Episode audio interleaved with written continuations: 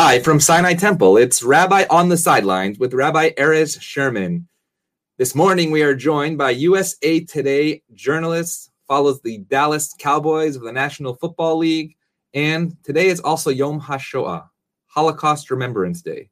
Our next guest, Jory Epstein, is also the new author of a Holocaust memoir by Max Glauben called The Upstander. The Upstander just came out this week and we look forward to commemorating this special day, speaking about faith in sports and how they intersect. Jory, it's so great to have you. Thanks for coming on the show. Thanks so much for having me, Rabbi Sherman. Thrilled to be here. Yes. So, um, your journey is quite the journey, not just through sports, but through faith. And you have interviewed basically everybody within the Dallas Cowboys organization was watching some clips over this past week. Jerry Jones, basically a weekly interview for you, Troy Aikman, Emmitt Smith. What's amazing, what I saw, is the background that I actually see that you have there as well. Here. The background that you have is not just your amazing book, The Upstanders, which we'll speak about shortly, but Talmuds, rabbinic tradition, Rabbi Joseph Telushkin's book, Jewish Literacy. Tell us why you choose this background when you're also speaking to NFL athletes and world famous sports legends. Faith and sports, how do they intersect? Yeah, absolutely. I think for me, Judaism, Jewish tradition, and Jewish learning is who I am. And I want to be authentic in my interviews. I think no matter who you're talking to, whether it's Max, the Holocaust survivor, whose memoir I just published, the athletes I work with, or, or other communities whose stories I've had the privilege to tell, the more authentic you are and the more we are ourselves, the more they trust you um, because you don't have something to hide. It. And this is who I am. Judaism is what I love. It's what animates me, um, and it's really, really meaningful. And so I think that um, besides for the fact that just in COVID, like when I was trying to make a background, those were the books that happened to be around my I think also like I love embracing it. And I think that it's such a beautiful opportunity I have to embrace my Judaism with this platform, and I want to make sure I'm always uh, making a Kiddush Hashem with that. So I think what you're telling me is that behind me, I should also hang up my Carmelo Anthony poster. Is that correct? Absolutely. Okay, it's going up tomorrow for sure. um, based on those books behind you, I know those just aren't for show, but they're books that you study and really take into your life. I don't get to ask many journalists this question. You know, I've had some amazing journalists within the sports world on this uh, podcast over the last few months, and we talk about faith and their experiences through faith and how often they're separate. But you actually, we just got a comment from Avi Mitzner, who I ran the Jerusalem Marathon with. Avi, it's good to see you joining us, member of Shearith Israel and ritual director, who said you're an excellent Torah and Haftorah reader. So within that Torah and that body of Avi, an excellent Torah and Haftorah reader himself. Yes, that is very true. Um, within that tradition, do you have either a favorite story within our Torah, the rabbinic tradition, a favorite pasuk? I know you told me there's many to choose from, but if you had to choose a top a top one to talk about.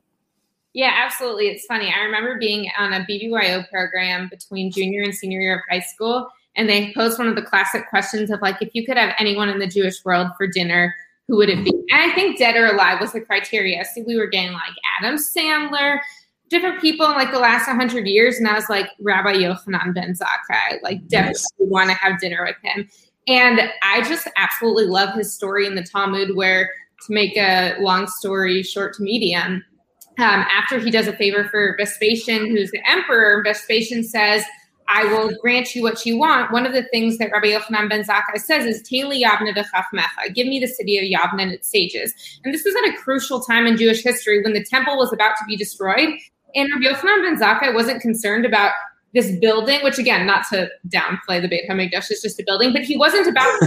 he was like, we need to keep our Jewish tradition and our intellectual legacy alive, and that was a priority, and that just totally speaks to me. Um, also, love that the high school I attended is actually Yavne. I think it's such a beautiful name for an educational institution, but I just love what that story says about what is the priority in Judaism and for our rabbinic tradition going back centuries and millennia. So let's take that principle of priority. How does that principle then go in when you're writing for the USA Today? I'm not sure if you've ever shared the Yochanan Ben Zakkai story with Troy Aikman. I didn't see that yet. But seriously, those principles are in your mind. You're living it every day. How does that then translate into what you are doing on the field? It is. I mean, I think that, I mean, I went to Jewish day school all my life through high school, grew up in a very committed and loving Jewish home, uh, Jewish schools that nurtured. And I think what they did is they gave me this strong identity of who I am. They gave me this moral compass. And I always say one of the reasons I'm so passionate about Jewish day school is not just about the knowledge you learn, but about this like moral imperative that we are taught and that we instill in our children. And God willing, one day when I have children, I'll be able to instill in mine. Um, and I think that that understanding of humanity, that understanding of critical thinking, that understanding of tikkun olam, that really guides my reporting and my storytelling. So there are some fun, but some fun moments through the years when I'll be in Cowboys locker room and the Torah will come up and I don't even remember. Oh, I think it was Hebrew came up one time with a couple of players, and they're like, "You speak Hebrew older than Latin, right? Like the language the Torah was written in." I think Amari Cooper, the receiver on the Cowboys, had said that a couple years ago. So there are moments when they directly come up, but I think even more so, um, it just guides who I am and what I care about. That's amazing because when you spoke about Tikkun Olam and bringing that value in, and in fact, some other of our guests, uh, specifically Dan Shulman from ESPN, who's been to the Maccabi games, and um, he really actually separates those two things. Um, but you, I, I, just saw an interview of you with uh, Jerry Jones, and you spoke about him donating twenty million dollars to the National Medal of Honor Museum. Um, and when we speak about Tikkun Olam, right, we hear Jerry Jones, who wants to draft, and all the craziness within the sports world but then you bring to light those values that he brings. Tell us a little bit about your interaction with the owner of the Dallas Cowboys, Jerry Jones. Uh, growing up as an Eagles fan, it's a little difficult to uh, uh, have this conversation. But when I saw that and see what you're bringing out, tell us what that meant, not just to the Cowboys, but to the larger world in terms of what he and the Cowboys organization does. Yeah, it was interesting with the National Medal of Honor Museum story I worked on because a lot of the things that that Jerry and his daughter Charlotte Jones, who was part of that interview, for a portion of it as well were saying, I was like, these are the messages I'm trying to convey with this book. I've got the upstander coming out. And the idea was you take these moments in history and in our heritage, legacy, national culture where people really exhibited the best of what we are about and moments that really tested them. And you say, how can we remember those stories, remember the sacrifice, and use it to build a stronger, better future. Um, and that's what they were trying to do with the National Medal, Medal of Honor Museum. And I think that uh, kind of what we were talking about with understanding the humanity. And I almost feel like it's in, in Judaism that idea of like we're all created in the image of God, and like we've all got that godliness in in ourselves, and and we need to find that in other people. And I think that. Um, I don't know if this is giving Jerry too much credit, but I think he does that in some ways where I have never been around him in an interview session or seeing him how he treats the people who works for him, where he doesn't just have such a genuine capacity to understand and care for their humanity. And I mean, he'll look you in the eye when he answers your, your questions and he'll give you a thoughtful response. And we certainly come from different backgrounds, but that's something I appreciate about how he operates. So our tradition says Ma'alin Bakodesh Velo Maridin, that we should only go up in holiness and not down. So we're going to start with the mundane, which is sports and football, and we'll get to the Kodesh in terms of Max Glauben in a minute. Here's an interview that we're going to share uh, with you and Troy Aikman. So we'll watch this for a moment, and then we'll have a chance to ask a question. Now that we've seen the six and ten years, some of the injuries and the lack of depth, where would you rank the Cowboys' talent this year from one to thirty-two? They're a more talented team certainly than what their record indicated this year. Now there were a lot of reasons for that. They had a number of injuries, and uh, I think there are some holes that they uh, that, that they'll need to address. They know that uh, through free agency and through the draft. But overall, uh, I just don't believe that this is now it, when healthy. I just don't believe that this is a team that's in a rebuilding mode. So uh drafts coming up April 28th. What do you have for us? What do we see for the Dallas Cowboys? I mean, it would be in their best interest to upgrade their secondary. I would never put it past Jerry Jones and the Cowboys to go offense again like they did with CeeDee Lamb last year on the 17th pick. Um, but they're they really need help in their secondary. They could use some help run stopping as well. So if I were them, I'm taking one of the cornerbacks that is at that point. Plus, when you've got a draft where so many of the picks before them are going to be quarterbacks, offensive linemen, et cetera, they can really get the cream of the crop defensively. But they like to make a splash, so we'll see. Nice. Now let's talk about your sports background. You grow up in Dallas, in Dallas, Texas, Shearith Israel, of course, in the synagogue, but you're now covering your hometown team. What was the passion of sports? What was the inspiration as a as, as a young kid? And when did you realize like I got this? I can do this. So the funny thing is, I loved playing sports growing up. I mean, I played basketball, volleyball, ran track for like the one semester that my day school had it, um, all of those things but I really didn't follow sports very much. Like I'm not sure I ever. I, I, guess I watched like the Mavs championship runs like a couple times, or I would get the updates at camp. But I really wasn't a big sports fan, and certainly not a football fan. I didn't know the. I didn't start learning the rules of football until I got to college. Oh my um, god. So the irony of it is like this was not my goal or dream or passion, even though I appreciate what sports can give us. Um, it was kind of a roundabout way where I got to UT. I wanted to work for the school newspaper. I knew I loved writing. I considered working for the news department. And then they were like, great, anytime news breaks, you leave class and you go report it. And I'm like, I'm not doing that. I love class. And then I was, I'll work for the opinion section my sister had done that. I thought it'd be interesting, but I'm like, I just showed up on this campus. Like, who am I to opine about what's going on here? So it was almost a scheduling thing that got me into sports that I'm like, well, this kind of works with like the other things I'm trying to balance in my life. Um, and then I started working for the sports department of the Daily Texan, which is UT student newspaper.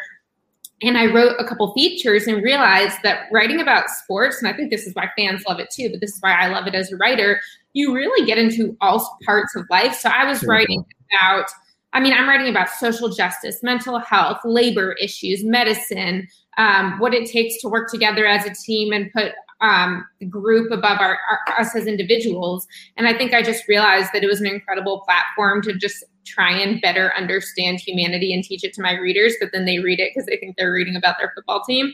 Yes. Uh, and I kept going with it. Um, so, and then and then UT actually had a partnership with Sports Illustrated, where every semester they sent one student to New York, and I found out about that to work Sports Illustrated. So I found out about that my freshman year, and I'm like, I want to do that my junior year. When some people were planning to go abroad, like, what do I need to do to be competitive for it? So I kind of worked through that, and then it was funny. My senior year, when I was still deciding whether I was going to go to law school or go into sports journalism, I remember sitting at Shearith Israel at Kiddush lunch one day talking to my uncle. Kiddush lunch. One day that'll be back. yes, I know. Kiddush lunch. Talking to my uncle, who's never shy on his advice, and him being like, "You can go to law school anytime. You can't work for a top ten sports section anytime." And again, not to downplay law school. Daughter of a lawyer, sister of a lawyer. Respect what they do, but um, I just remember him telling me that, and it was like, "This is an opportunity. Let's see where it goes." So I did not think it w- I would be doing it as long as I have been or as long as I continue to, in large part because of my Judaism. And it's been really cool to see that rather than being an impediment to working in sports, my Judaism has actually, um, it's really shaped who I am in this industry, and the industry's really embraced it. So I want to get that in one second. You mentioned University of Texas. Tell us about your Hillel involvement, but first tell us about the Shaka Smart. What do you think of that move? You know, I again going back to like I like when things work out for the people. If Shaka wasn't going to work out at Texas, I love that he could land somewhere else, and then they can find their next um their next per- the coach person. Grabbing somebody in Texas, but but, but uh, what's it called, Coach Beard from Texas. and now he's taken like coaches from like three other schools in Texas. So they're pretty much draining the state, which honestly might not be bad for recruiting. But um, yeah, that, that was that was definitely an interesting move. And then yes, Texas Hillel. So I was pretty involved with Hillel and Chabad at Texas. Actually, one of my favorite things I and your friend Maya, whom I haven't speak highly of, and I'm, I'm speaking to Texas. Max and I are together are speaking to Hillels, including Texas Hillel tonight for Yom HaShoah. Maya actually got there after I left. Uh, although we connected when she was in Maryland because I crashed a Maryland alternative spring break trip. um, but yeah, so Texas Hillel was amazing both in terms of giving me a Jewish home, which was really important to me because the first 18 years of my life, half of my day at least was devoted to mm-hmm. understanding my Judaism. And I really missed that when I went to college, and I have not stopped missing it. And that's why I'm listening to like, I know at an LA, Ed Feinstein, I'll be listening to those years at like midnight while doing my dishes and folding my laundry. Make sure you get Rabbi Wolpe's in there too. I know, I know. I had some of his clubhouse as well. Yes, yes, Thursday nights at five o'clock or six o'clock. Um, but yeah, so I think one of the, the, other things I loved about Hillel is they had a tzedek social justice program that I was involved with. And I had worked with the homeless community in high school some. And then I had an idea of how I wanted to transition that into my college experience and ended up working with Hillel to mold that. So it worked for their program, and I had Hillel's institutional support to essentially work with the homeless community in Austin to um, foster I, to expand the homeless newspaper there, where they had a homeless newspaper where pretty much older members of the homeless community were writing for it as a way to express themselves. And through Hillel, I helped bring it to the 18 to 30 year olds, which was so important wow. to these people, not just a place, a way to eat at the drop-in center we were visiting, which was a church right next door to Hillel, but also um, to show them that we care about what they think and their humanity. Um, so that I'm, I'm thrilled with that. And, and Hillel has continued to do great work. And my brother, who's a senior at Texas, um, definitely loves being a part of it still. So talk about the Judaism piece. I mean, you're working in an industry where I guess, thank God that games are on Sunday. If it was college football, it would be a little different.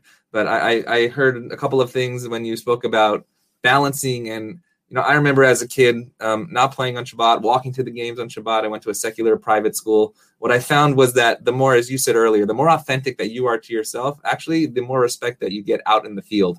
Um, what does that look like when you do have to arrange things that other journalists would not have to do based on either Shabbat, Chagim, etc.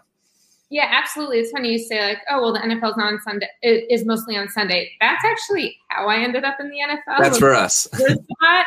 So essentially, I knew I wanted to to, to go into journalism, or I, I was really interested in going. I want to do like a thousand things, but I knew that journalism was among those things. And the more I got into sports reporting in college, the more it became apparent that I was a competitive applicant for sports positions, but not for news positions, et cetera, because I didn't have experience covering police, cops, courts, et cetera.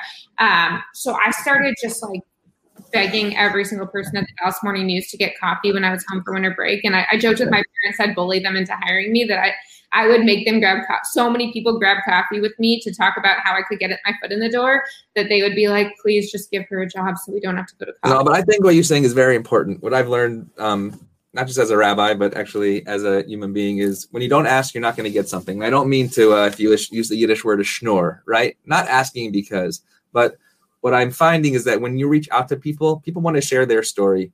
And because yeah. they have always been in the place where you have been, where I have been. And it's an amazing i think lesson that you just said right? You put we put ourselves out there but other people are ready to give back as well. Right. Absolutely. Um, yeah so i and i remember asking the sports editor of the dallas morning news i think it was right after my junior year of, of college and i was like look i want to work here. I observe shabbat so sunset Friday to sundown Saturday, I'm not going to be I'm not going to be working, no phone, no computer, etc. Is there still is it still worth applying for this internship I want to apply for with you or not? Because if I can't do the job, I don't want to waste your time, but I would love to find a way to make it work. And he's like, look, we'd have to get creative, but apply and let's see where it goes. And I, I think at first in college when I was navigating this, and I remember when I worked for Sports Illustrated in New York, which New York has the earliest Shabbats. Like I don't understand. in the afternoon, and they're like, all right, let's let's light candles. And I'm like, we just started Friday.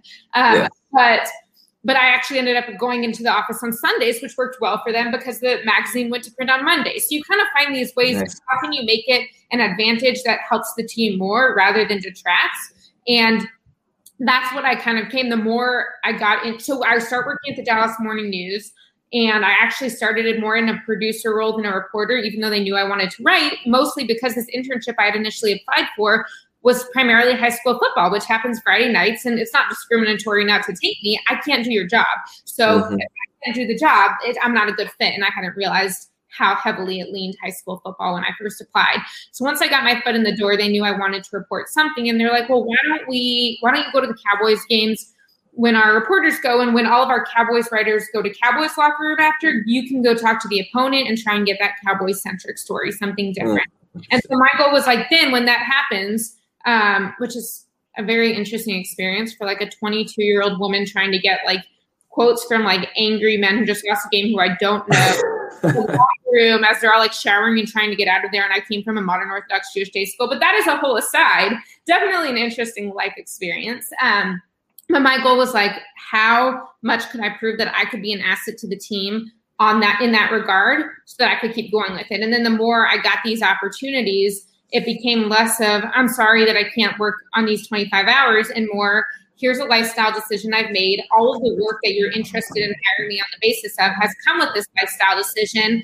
I will work my butt off to validate the decision from Sunday to Friday, but I want to make sure you're comfortable with it because we need to be transparent up front. And before I, when USA Today reached out and we were going through the recruiting process, I said, I want to make sure we're on the same page with that before you fly me out because I, that that's part of me. And I remember my editor being so like, yeah, what's the problem? Like we try and give our, our reporters at least one day off a week. Yours can be Saturday. And he was so casual that I was like, did you hear what I said? Um, but I think that's what it came to is just how, and um, it's probably like the level I try and work at is probably not sustainable for seven days. It's not really sustainable.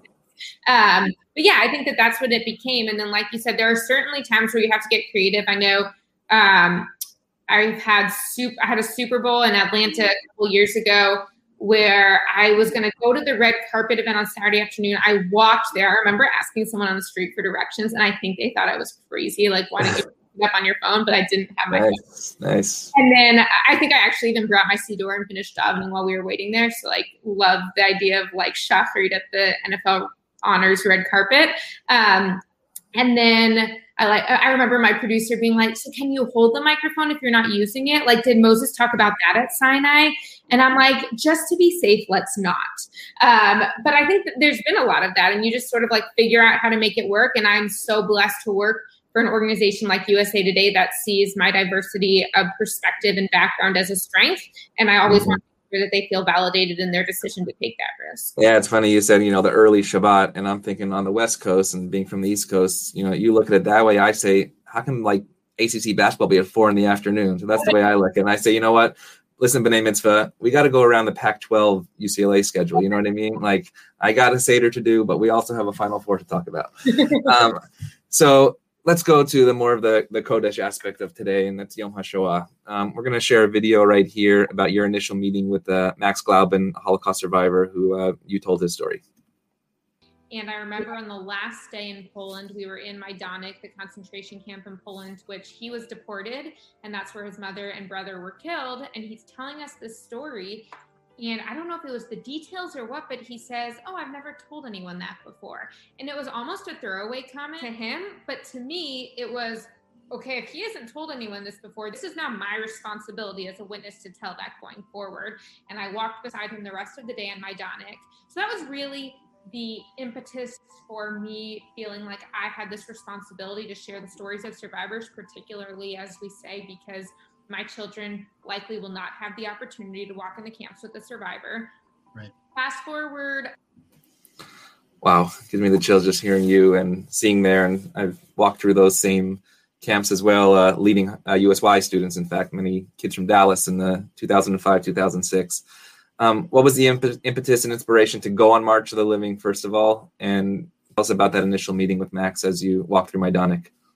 Absolutely. Yeah. I mean, I feel so blessed to be in a community that really has made March the Living a priority and a focus. Obviously, it takes a lot of resources and it's not a cheap trip, but Yavneh Academy of Dallas, the high school I went to here, um, most seniors from Yavneh go on the March the Living at the end of their senior year. I mean, COVID's a little bit different, but that was something that was built into the curriculum and that we didn't have school during that time. And we had March the Living preparation classes leading up to the year. So I went at the end of my senior year in 2012. Um, I knew of Max. My sister had gone on the March of the Living, but I mm. didn't really. I mean, it's just it's. I still can't really understand the Holocaust. I definitely couldn't before I went on the march. Um, but I just, yeah, like I mentioned, I, once Max had made that comment, uh, after telling us one of his stories that he hadn't told that again, I think it, it really clicked and I just started writing everything. So by no means in high school did I think about writing a book. Actually, even the journal I kept, which I tend to, I really like to journal when I travel. I like to journal every day, but I would never stop journaling if I started. So I'm like, I should probably like do what I need to do, not just write about what I need to do. Um, but but one of my freshman year professors, I, I gave a presentation on March the Living in, in a class, and she's like, have, do you have all this written down and typed up? And I'm like, kind mm-hmm. of the journals I took. And then my freshman year, my first semester, she was like, don't do your final paper. You should instead take all the journals you wrote from March the Living. Wow.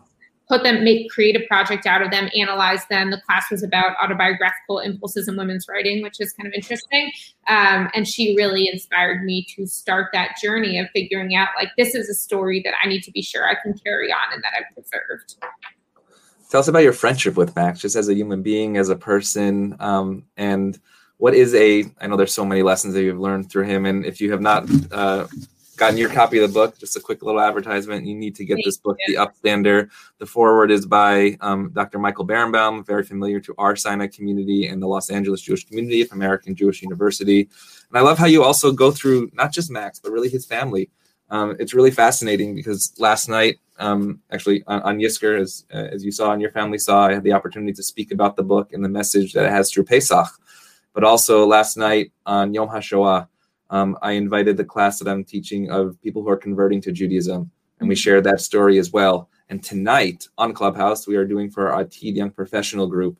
I'm hearing from grandchildren of survivors, and it, it really goes to what you just said on the video I just shared that our children will not have the opportunity to walk through those camps with survivors. So, what is the lesson that you continue to learn through Max? As I know you and Max are now virtually traveling around the country. What are you learning also through the stories that you are sharing with others that you are hearing from? Yeah, absolutely. Um, there's so much to learn from Max. I think among the lessons are Max is so strong about combating hate. Um, he doesn't want to be angry about what happened. And I think one of the things I've been really thinking about the last week is that cognitive dissonance of we can both completely disagree and strongly abhor what the Nazis did and also not hate them or anyone and not not use hate as a fuel going forward. It, it's really difficult, and I don't know that I have the capacity to do it at, at the depth that Max does it, but mm-hmm. he, he does, and he says when you hate, the hater gets the short end of the stick even more than the Haiti, the person who has the hate in them. And that's what he's saying. It's not that he doesn't hate the Nazis because he thinks they don't deserve it. Like that's another question. It's that he thinks that in his quest to survive and to thrive and to show that he could carry on his his family's name and these messages of goodness he would be selling himself short if he let the hate consume him and i think that that's a really powerful message i think also um, just this idea of like turning your adversity into a source of strength uh, that max not only figured out how to get create i mean obviously there's some luck involved in any survival of the holocaust but also yes. his ingenuity and his fierce determination to survive contributed but then he didn't just stop. Like he spent the last 30, 40 years of his life committed to really teaching people this remembrance and how we can combat hate today, how we can embrace diversity, how we can stand up against intolerance, which is why I love that the title of our book is The Upstander because Max's whole thing is like, yes, the Nazis did this, but also there were so many bystanders in the world who allowed this to happen. And that's the message that this can't i mean i hope it never happens to us or anyone again but it's not this isn't some like foreign thing that we heard about humanity mm-hmm. Of this. And if we're bystanders we risk that happening again. So we need to be upstanders and stand up for what we believe in and against what we don't believe in. Um, so those are definitely among the messages but i think max just really has this capacity for joy that's beautiful. Yes. um, he, he's funny and he is caring. Um, and, it's just been a really special friendship that we have something very similar, some very different life experiences, and also very similar ones. Um, but definitely in the last five years, we've come to know each other so deeply, and I'm and I'm so grateful for the trust that he and his family gave me with this memoir. And like you mentioned about the other generations, um, I'm so touched that we were able to explain what it's like to be the child of a Holocaust survivor yes. yes. That was very important for me to read because this second and third generation trauma is real and it's something that's applicable to the Holocaust survivor families and beyond to other victims of trauma or survivors of trauma would be a better word for that. Um, and I think that like if they're not honest with that, I can't write that because again, this is the story is entirely true or this memoir is entirely true. Um, but I remember one of my professors who was kind enough to review the manuscript for me a couple years ago saying like you don't have to act like everything's okay at the end of this memoir because mm-hmm. you think it is. And it will be stronger if you're more honest. And it was really scary for me because the same way that Max's children wondered how much of this they could engage with their father growing up, I wondered yes. how at what point can I ask this where I mean, I'm not asking it selfishly. I'm asking it because I want these to be remembered. But at, how do you balance the pain that that it revisits with the value of these stories being here? And that was something that there's no perfect answer to. But I'm really proud of the way that we pulled it off. And as, as I said in the last couple weeks, just to have Max still here for the release is so meaningful to me because I've spent five years wondering how do you balance doing Max's legacy justice and the perfectionist in me thinking of a thousand different ways I could always make this memoir stronger with also getting a memoir out, God willing, in his lifetime. So shout out to Hashem, included in my Shemona Esrei every day for a lot of years.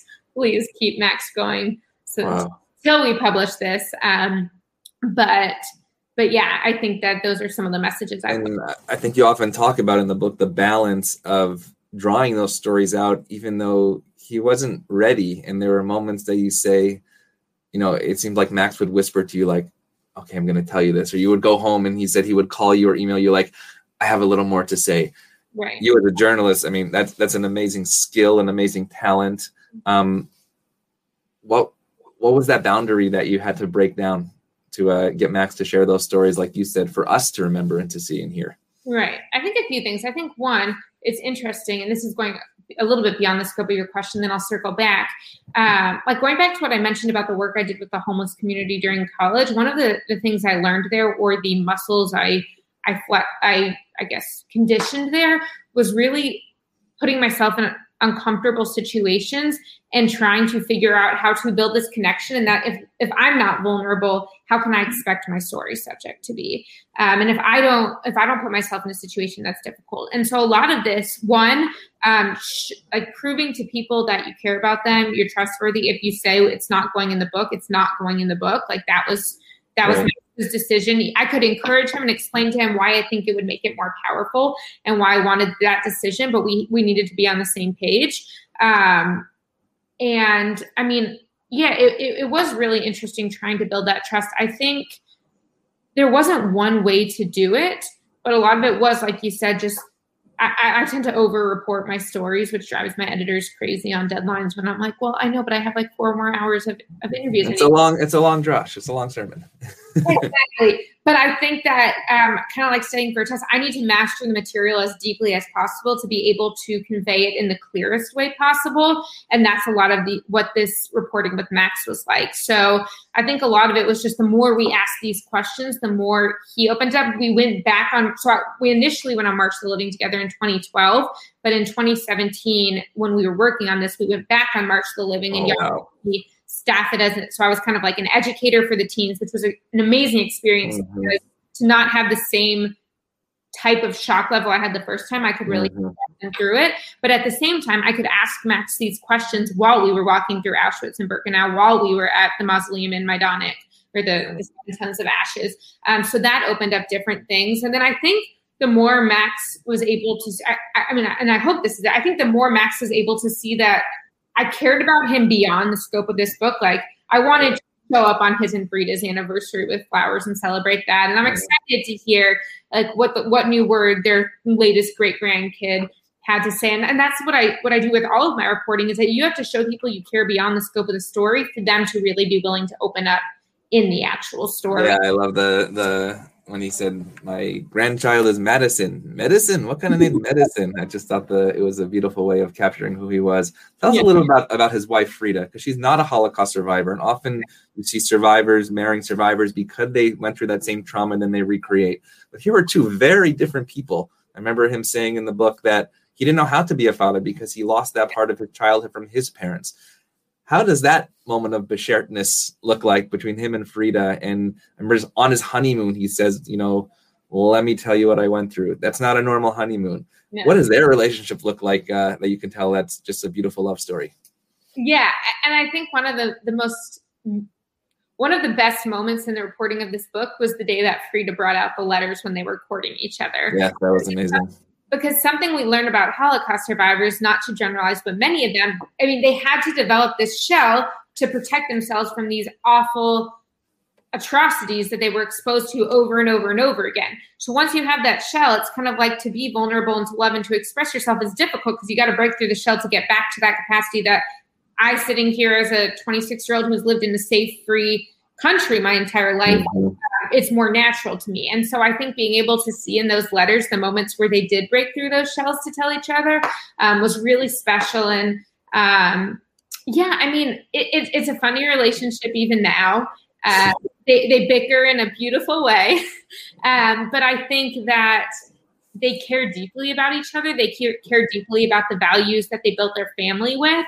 Um, it wasn't always easy, their marriage or their parenting or even their mm-hmm. grandparenting necessarily. But I think that both of them are so strong for what they've been through and they figured out how to combine those strengths to build this incredible family. And they now have three children, seven grandchildren, and three great grandchildren. Wow. One another thing that was amazing, and I felt like I wanted to write a whole another book the day that Frida told me this, was hearing about Frida's upbringing in South Dallas um, mm-hmm. as a Jewish community. I, she thought it was normal for people to throw rocks at Jews because that's what happened to her growing up. That people would like throw, calling her a Jew and throwing rocks. I have not. I I've had a couple comments here and there in my life, and that was interesting when I would go to a basketball camp that wasn't a day school camp growing up and. I remember actually had a comment. It was I must have been in middle school when someone at the at the basketball camp here said like, "You're Jewish, like you're too pretty to be Jewish," and I'm like, what kind of backhanded compliment is that? And I care way more about Judaism than my looks. Um, but but I think it was just interesting. Like I certainly have not been in a situation where someone's throwing rocks at me because of my religion, and that was that was happening here too. And I think that you take all of their different backgrounds and remember that even though there's no comparison to the Holocaust, they both had these, yeah. these difficulties in their past that they brought into the relationship and both of them and one of the reasons it might work is both of them really wanted to especially in the first 30 years of their marriage look forward and and, and, and not look back. But now that mm. we're looking back it's been really powerful. So uh, one light question and then one uh, concluding question about what we can do as the next generation. Uh, number one is max a sports fan cowboys fan? Has he gone with you to the stadium or how did that work or is that not part of his life he has not gotten me to the stadium, but he is a sports fan. He'll call me and let me know what he thinks of the games and what he wants me to call Dak or Jerry Jones or whomever. Um, and yeah, he he certainly follows it along, which is which is fun, and it's fun to hear his takes on it or if he reads my articles. Um, so perhaps we, we, will get there one day. I have told a, a couple of the Cowboys about my my project with him. Um, and it's been really interesting to hear their responses to it. Um, I, I, remember actually one time I was on Oxnard, California, where the Cowboys hold their training camp. This would have been summer 2019. Um, and I was talking to Amari Cooper, the Cowboys receiver, and he was like, "Oh, how was your summer? What were you up to?" Wow. And kind of this moment where I'm like, "Okay, either I can be like, oh, nothing,' or I can say what mm-hmm. I was up to. And what I was up to was finishing Max's memoir. And again, this goes back to the authenticity that my job is not to put myself in the story. And I think hopefully readers of the memoir realize that, that until the author's note, I'm not like a character in the story, even though I'm right. the third person narrator. But if I'm not honest with who, like the more I can be honest, the more players feel like they can be honest. And I remember saying, I was like, actually, I was working on a book project. I, I just finished the manuscript for, and Amari goes, well, what's the book about? Um, and I told him it was the memoir of a Holocaust survivor. And he was like, Oh, like, how did he survive? Did he meet Hitler? How did, have you wow. met him? Where does he live now? Oh, he lives in Dallas. Like, I was asking me all these questions. And that's one of the most meaningful things to me is to see what other people care about. And that was yeah. one of the ways I researched this book was I would go to Max's speeches not because I wanted to know where he was born, what camps he went to, and how he survived, but because I would take notes and say, like, this is when the audience was like, oh my gosh, this was when the audience was moved. Mm. When the audience thought it was funny, and almost this like analysis of what my readers would want. And similarly, Max has an interactive digital testimony with the show of yes, where you can ask essentially holographic Max a question, and the artificial intelligence and natural language processing will queue up one of 1,146 answers he gave them. And I talked to the people from the Shoah Foundation, and I said, what questions have been asked the most or what um, what answers have come up the most. And then when I learned that people were wondering had Max experienced anti-Semitism or intolerance in the United States. Mm-hmm. Um, and then I was like, well, then I need to make sure. Like I had mentioned it almost in passing before. That yeah, the Alabama piece. That's a hundred exactly. Yeah. When Max was in Alabama in the 1950s, as a shoe salesman, the KKK was putting stickers on his box saying KKK don't buy from a Jew. And that was something that there was just so much from Max's story that I, I need those abilities where I can see more clearly what people what's going to resonate and things like the Shoah Foundation um, and going to his speeches and talking to players like Amari allow me to see here's what other people connect with in this overwhelming story. So is there ever a moment then this coming year that you can talk to the Cowboys and say, I want to I want Max to talk to the team. Is there a moment there that that can happen? I mean, you look at anti-Semitism actually this past year, for instance, in the NBA, Stephen Jackson, right? When that yeah. happened, Rabbi Wolpe went on Instagram yeah. on that Thursday night and they had a conversation together. And Rabbi Wolpe asked him, What can I do for the black community? And he asked Rabbi Wolpe, What can I do for the Jewish community? Is yeah. there a moment now that you have written this book and somebody's asking what it's called, The Upstander by Jori Epstein, um, that you can say, I've written this, I'm an established NFL reporter. This is an important message for athletes to understand. Yeah, it's a great question. And I think the way I see it is I'm definitely very open. Like you said, I'm not putting these two parts of my life in separate boxes. My mm-hmm. Judaism and now my role in, in, in, helping preserve Max's testimony are a part of who I am. And if you want my Twitter, my Instagram, etc., which are my professional accounts, that is a part of it. What I have to figure out um, is where the conflict of interest comes in because let's say we do that and then the Cowboys are like, great, we want to buy a book for everyone on the team then does that are, is that an ethical issue with my bosses about how it shapes my reporting going forward, whether I think it will or not? So that's more where I have to figure it out. But I definitely have goals of how I want to combine the two, particularly because I mean I cover a team where Dak Prescott, the quarterback, is like the king of turning his adversity into strength. Um, I mean he he lost his mom. To, he grew up as a in a biracial family in Louisiana in a trailer park, poor. His mom was pretty much raising him. She died of colon cancer in college. His brother died by suicide just about a year ago after caretaking for their mom. He had this injury last year. We weren't sure if it was going to be the end of his career. Thank God it doesn't appear to be. Um, and his whole thing is like turning that your adversity into your strength and viewing it as like this is how God is allowing me to show people where I can go. And and you talk about faith actually um, before Dak's mom died, Dak was one of three, so now two of them are still here, unfortunately, because Chase died by suicide last year. But oh, he gave each of them a message, and it was faith, fight, and finish were her three messages wow. to her sons, and that was something they talked about in the eulogy. Um, and I've talked to the pastor who gave that eulogy, which it was a beautiful one after Peggy died. Um, and Dak was faith, and he carries that with him everywhere. Mm. And he has it I want to say, I'm trying to remember. I think he's got like fight and finish tattooed, and then he would he writes faith on the wristband of on his like sweatband before going into games. But like that is his role in, in the family to be that faith, and it has been unwavering. So when you talk about the overlaps between Max and Dak, and again, different backgrounds, different adversities, but I think that that's one of the things I like about what where the progress we made as society in the last year or two is we've realized it's not about like who has it worse or how they had it worse. Like it's mm-hmm.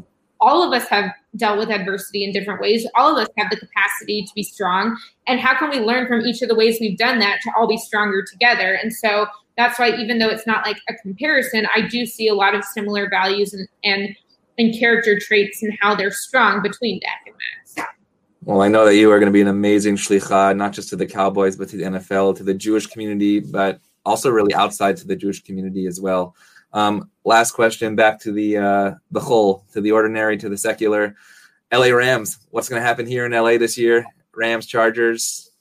What do you have for us? It's a great question. I mean, it'll be fun to see what Stafford can do. Um, and Sean McVay, I mean, you still have one of the best minds in football. It's interesting to see how he applies that, plus a defense that's really strong. I don't really understand how they acquire their assets because they have like the strangest front office dealings in kind of the best way that I'm pretty sure they're never going to draft a player again with everything they've given up, but it's kind of. um, but yeah, I mean, I, I, think it's exciting. I think the Chargers have a lot to look forward to. Also, Justin Herbert totally exceeded my expectations last year, and that was fun to watch. And it'll be interesting to see where that goes. I actually was in LA last September for the Cowboys at Rams Sunday night football season opener, which was the first game at SoFi. So I'm hoping that yeah. y'all get into SoFi this year because that was a really weird. Like the, the, stadium was like incredible, even having seen Jerry World here. Um, but I'm like, this is empty. Like, and like people don't get like when you're sitting in the press box, you're not you're not like hearing the broadcast naturally anyway. So I'm like, I'm just watching this football game that's like all these people are watching around the world on Sunday Night Football, but like it's completely silent in the stadium and in this press box. Not completely, but right. um, yeah. But I think it's they've got two really exciting teams. It'll be fun for LA um, and fun for Southern California sports fans. The same way y'all have embraced your college football for years. There's a lot of exciting NFL football for LA right now as well. Well, I do hope that if you are out here for training camp in Oxnard or when the uh, Rams play the uh, Rams or Chargers play the Cowboys, I don't think they're on the schedule this year. That you will also find a uh, home at Arshul. We will make sure we save either an Aliyah, a Haftorah, something for you. We would love to um, have your voice heard within our community, but most importantly, we as a Sinai Temple community and really as a Jewish community, especially on this sacred moment and day of Yom HaShoah we are just uh, thankful and grateful for what you do to bring not just the life of Max to us, but the life of so many other stories who will never be told. Um, so a, a todaraba and a th- and a really a thank you. Um, I don't usually end uh, the rabbi on the sidelines this way, um, but we say zichronam livracha, that truly the memories of the souls that have been lost on and during that treacherous and just difficult time in our history should be a blessing for all time. And we'll say Amen. Um, coming up next week, we have a double dose of Rabbi on the sidelines. On Tuesday, Coach Matt Doherty, former coach of North Carolina, author of the newly released book, Rebound from Pain to Passion.